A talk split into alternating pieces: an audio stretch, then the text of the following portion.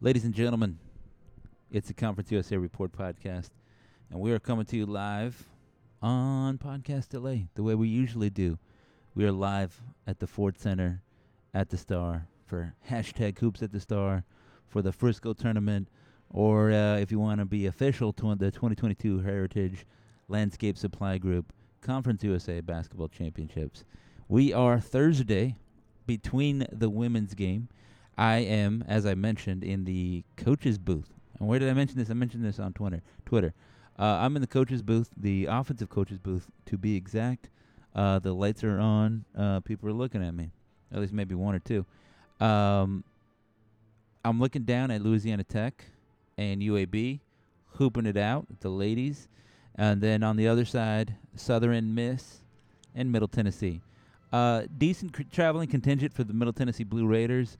A lot of uh, fans, uh, a family. I mean, uh, it's a big day. Uh, all of these teams, right? Tech, UAB, uh, Middle, not U, U uh, Southern Miss, have uh, the men's playing later on today uh, in high-profile games. This is a big day, and the crowds are, well, they're not so great. You know, uh, North Texas had a big contingent here for the 11:30 game, as you might imagine, the women's game. Uh, but it is a wim. Uh, uh, well, yes, it is a women's game, and it is also 11:30. People have to work, they have school, that kind of thing. Uh, the crowd tonight for the North Texas game is anticipated to be very large, from everything everybody tells me.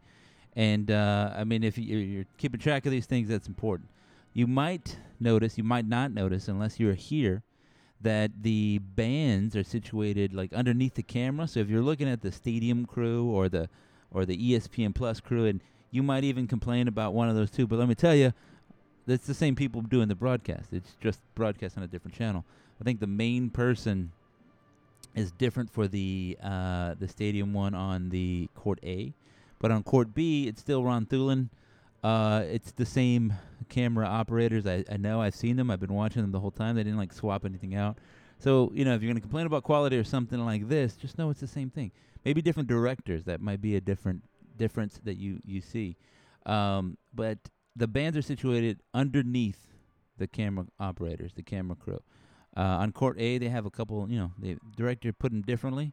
They used to be stacked evenly. Maybe one guy zoomed in, but now what they're uh, they're they're staggered. On court B, you have one on the right side, the far side, doing like a little angle look, and uh, there's a one camera oper- uh, you know, main camera. I guess that camera A. I don't know. I'm not a I'm not a director. Uh, and then you have the bands underneath them. That was originally going to be the student section, from what I hear, or at least you know like student seating or like fan seating. But there were issues with compliance with ADA requirements. Uh, from what I hear, that you know, you get a book and it's like, here's three months in advance. Is what it needs to happen. Those things did not happen. Who do you blame? I'm not sure. It's uh, it's co-hosted between North Texas and the conference or something. Blame one of them. I don't know. Uh, those are the issues. So in previous years, the band has been in the little pins, I, I call it, um, uh, along the baseline. Now those are reserved for VIP, and at least North Texas brought a student section, uh, the UNT Maniac. So they were there. What that means, I'm not sure. It's there. Um, but you'll see if you're sitting in the stands uh, uh, along the, uh, I guess it's, is that the west side of the stadium? You'll see the you'll be facing the bands, and then just like a, a 30 seats of empty space between them. Uh, again, those were originally reserved for fans, and those are not reserved for fans any longer. Also, baseline seats are not for sale on a per game basis, or courtside seats, I mean. Uh, you know, the sponsor wants you to pay big money uh, for the whole one. So whoever bought those out paid up front, and they were obviously thinking about later games and have not really been there the whole time. So those are the things that I figured out um, in my in my comings and goings around the Ford Center at the Star. Uh, I gotta say, the coach's booth is a decent place to watch the game. It is kind of far, but uh, you know it's cozy, it's quiet. Uh, you don't have the band directly behind your ear, which is the case if you're sitting at the media table, uh, and nobody's you know bumping your elbow, that kind of thing. That can happen.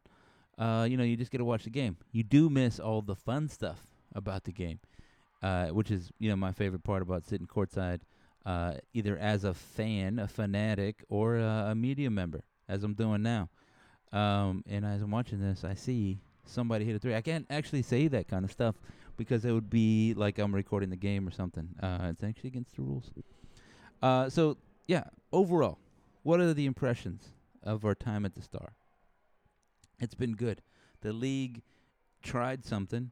Um, and I can't say I have a whole lot of experience with a lot of other tournaments, but typically they're held in a single venue and, you know, spread throughout the day. So you get, you know, a session sort of spread out. Uh, this one, same kind of deal, but you're, you're instead of the morning being men, and then you also have men throughout the day. It's women's in the morning, the men's tournament in the evening, and they're staggered, meaning that they play at the same time. This is the point of contention for a lot of fans. They feel like they want to be able to watch, you know, two basketball games instead of just one and a half, sort of. I think that it works out. Uh, while it might be cool to watch just the one basketball game you do get your choice. You don't have to sit through a terrible basketball game. And yesterday we had two terrible basketball games. Uh, FAU blew out the uh, um, Southern Miss uh, Golden Eagles there, and um, it, is, it was not pretty. Uh, unfortunately, the other game was sort of a blowout too. Rice handled Old, I mean, uh, not Rice handling Old Dominion. UTEP handled Old Dominion uh, fairly quickly and uh, you know there was a mini comeback late, but it was nothing you know really dramatic. Uh, that was the one lone case, right? You know you're not going to get that a lot. Typically, you'll get one good game, one bad game. Uh, meanwhile, the the two women's games that are going on right now, pretty good, pretty solid games. Anyway, I think the league does a good job. There's a lot to quibble about. And uh, I think you have to give everyone credit, like teams, uh, programs, uh, and you know, this rem- reminds me of something that Dan D'Antoni said the other day uh, on his press conference. Um, was that they've been dealing with COVID, right? He, said the program was in a good spot, and we just kind of got hit hard by COVID, and they kind of threw us off. I think that's the case for everybody. You got to give everyone a little bit of the benefit of the doubt, uh, especially if they were demonstrating that they were in a good spot previous to the to COVID. Um, Got to give them a little time to catch up. Certainly, Conference USA is in something like that boat. Now, it's weird.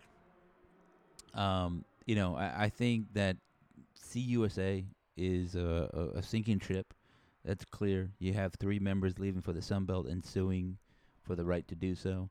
Um, and you know, remember they're not suing the conference necessarily. They're they're also suing the other you know the other members of the conference because those members make up the conference. That's how it works um, you have a situation where the other nine members are leaving too, right? You have, uh, well, I said nine, but UAB, uh, Florida Atlantic, Rice, Charlotte, North Texas, UTSA. They're all bouncing. Nine members are leaving. So it's really just Louisiana Tech, um, FIU, and UTEP, right? And uh, I mean, fortunately, I guess yeah, on the on the men's side, uh, UTEP and, and Louisiana Tech have an outside chance of winning this thing. Uh, UTEP has been playing pretty well. That's something we we talked about and we published and stuff. Um, sorry, I'm, I'm distracted by the game that's happening right now. Um, UTEP has been playing pretty well. Uh, there's an, a chance, an opportunity for them to win. Pete Golding has been playing very well. They're clicking at the right time. It might be a little early in the tenure to, to upset a North Texas, right? A, a more of a, a, complete program, a complete team at this point, or a UAB, same kind of deal. UAB last year maybe gets beat by UTEP. This year, I don't know about that, right? UTEP um, is, sort of building while uh, UAB is built, right, ready to go. Um, I mean, that's the situation. Uh, obviously, it's just one game, right? You you don't have to beat them in a seven game series. You just need one game on the right at the right moment and the right time at that time slot. If you're hot and you're hitting them then you know you can beat anybody. That's the nature of college basketball, and that's why it's fun. That's why I love it. That's why you love it. So, um, it, again, weird situation. Everybody's leaving, right? Yeah, everybody's looking at Southern Miss, Old Dominion, Marshall, kind of side eye, but it's not like North Texas is going to be around here anyway. And that that you know has implications for how this tournament is run in the coming years. I think this is probably the last year at the Star I don't see North Texas, you know, co-hosting it next year, even if they're sort of part of the conference. Eh, well, I mean, they will if they're part of the conference, but beyond that, North Texas is not going to be in in the league. What do you do? You know, you're not going to be here um, in Dallas. It, it, the the pool for being in Dallas is gone. Currently, uh, and I said this before. I was actually saying this on Twitter right before I, started the pod, uh, the podcast. Is that you have uh, um, a location that's very amenable to the entire Western Division, right? And a number of Eastern Division teams. Like Dallas is a hub. Uh, you can get flights. Dallas Fort Worth is an easy place to fly to, um, and it's like Frisco is a great place for these kinds of conventions. Like we, uh, I personally am staying, you know, at the Embassy Suites right next to the Frisco Convention Center. They are used to large contingents of people. Uh, there's lots of buses. You know, th- they're used to people coming to Dallas. It's not, you know, Hot Springs, Arkansas. For those of you that you know were aware of old time Sunbelt uh, action, um, you can get here. You can fly here. You can stay in a nice hotel, and you can have a good time if you want it. Right? You can stay, eat at a good restaurant. So, um, you know, the question is: Is there a Western, I mean, uh, a Eastern equivalent of that? And yeah, you get uh, somebody threw around Memphis. I think somebody said, "Well, Birmingham, we Birmingham held it before." Uh, you know, sure, yeah. I, I personally never went to the Birmingham edition, the version of it. A lot of conference tournaments are held in similar fashion. Uh, you know, um, CUSAReport.com is now HQ'd in in um, St. Louis, and they had the Missouri Valley Conference there. I actually didn't get to go in that one because uh, I'm gonna tell you the truth, my wife didn't let me. she said, "We're gonna go watch a lot of basketball next week. You need to stay here and and hang out with these kids." Uh, and I did because I'm a good husband. Um, so uh, what you know, what, what do we have? Like this particular version, I said this before. It makes Conference USA a little bit ahead of the curve that the NCAA was talking about holding the men's and women's Final Fours in the same location. Like, what does that look like? How does it happen? And I think the you know the specifics of the, the you know contracts and things aside, I think it makes sense, right?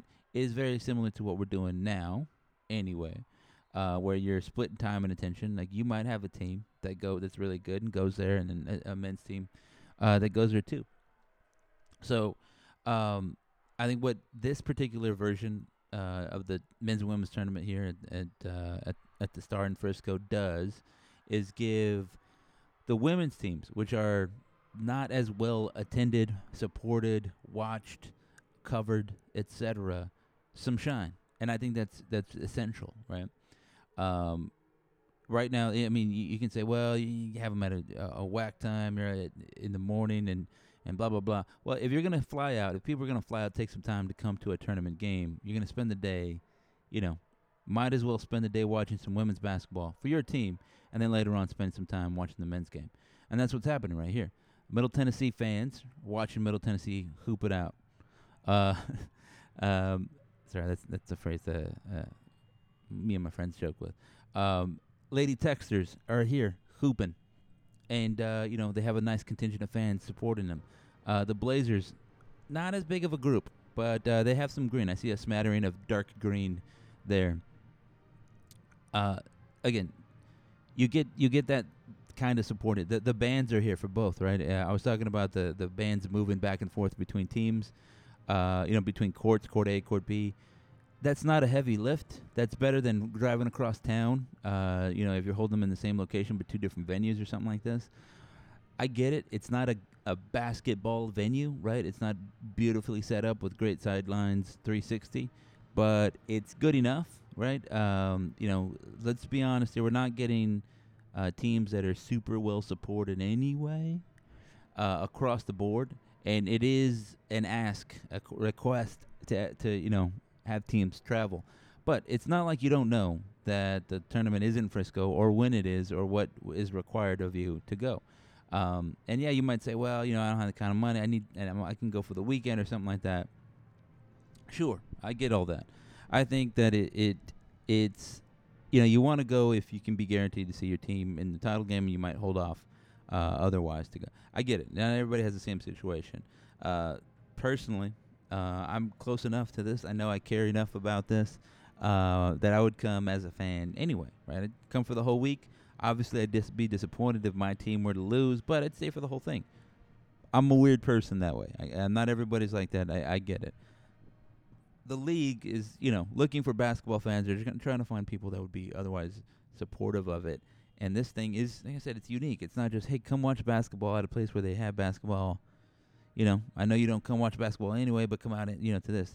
There's a unique factor. Like, come watch it at the Star. It's unique. We got two games going on at the same time. You get the curious people in, and you you know you draw them in that way. That's the thing, right? It's the it's the circus method. Come look at this curiosity, right? At least that that was the thing. So there's that there's that going for it. Uh, this particular season, I think, it's suffered that the league is a little understaffed. Um, it's not as well polished as it has been in years past. And again, we'll, we'll give them the benefit of the doubt given the situation, and it's bouncing back off of COVID, right?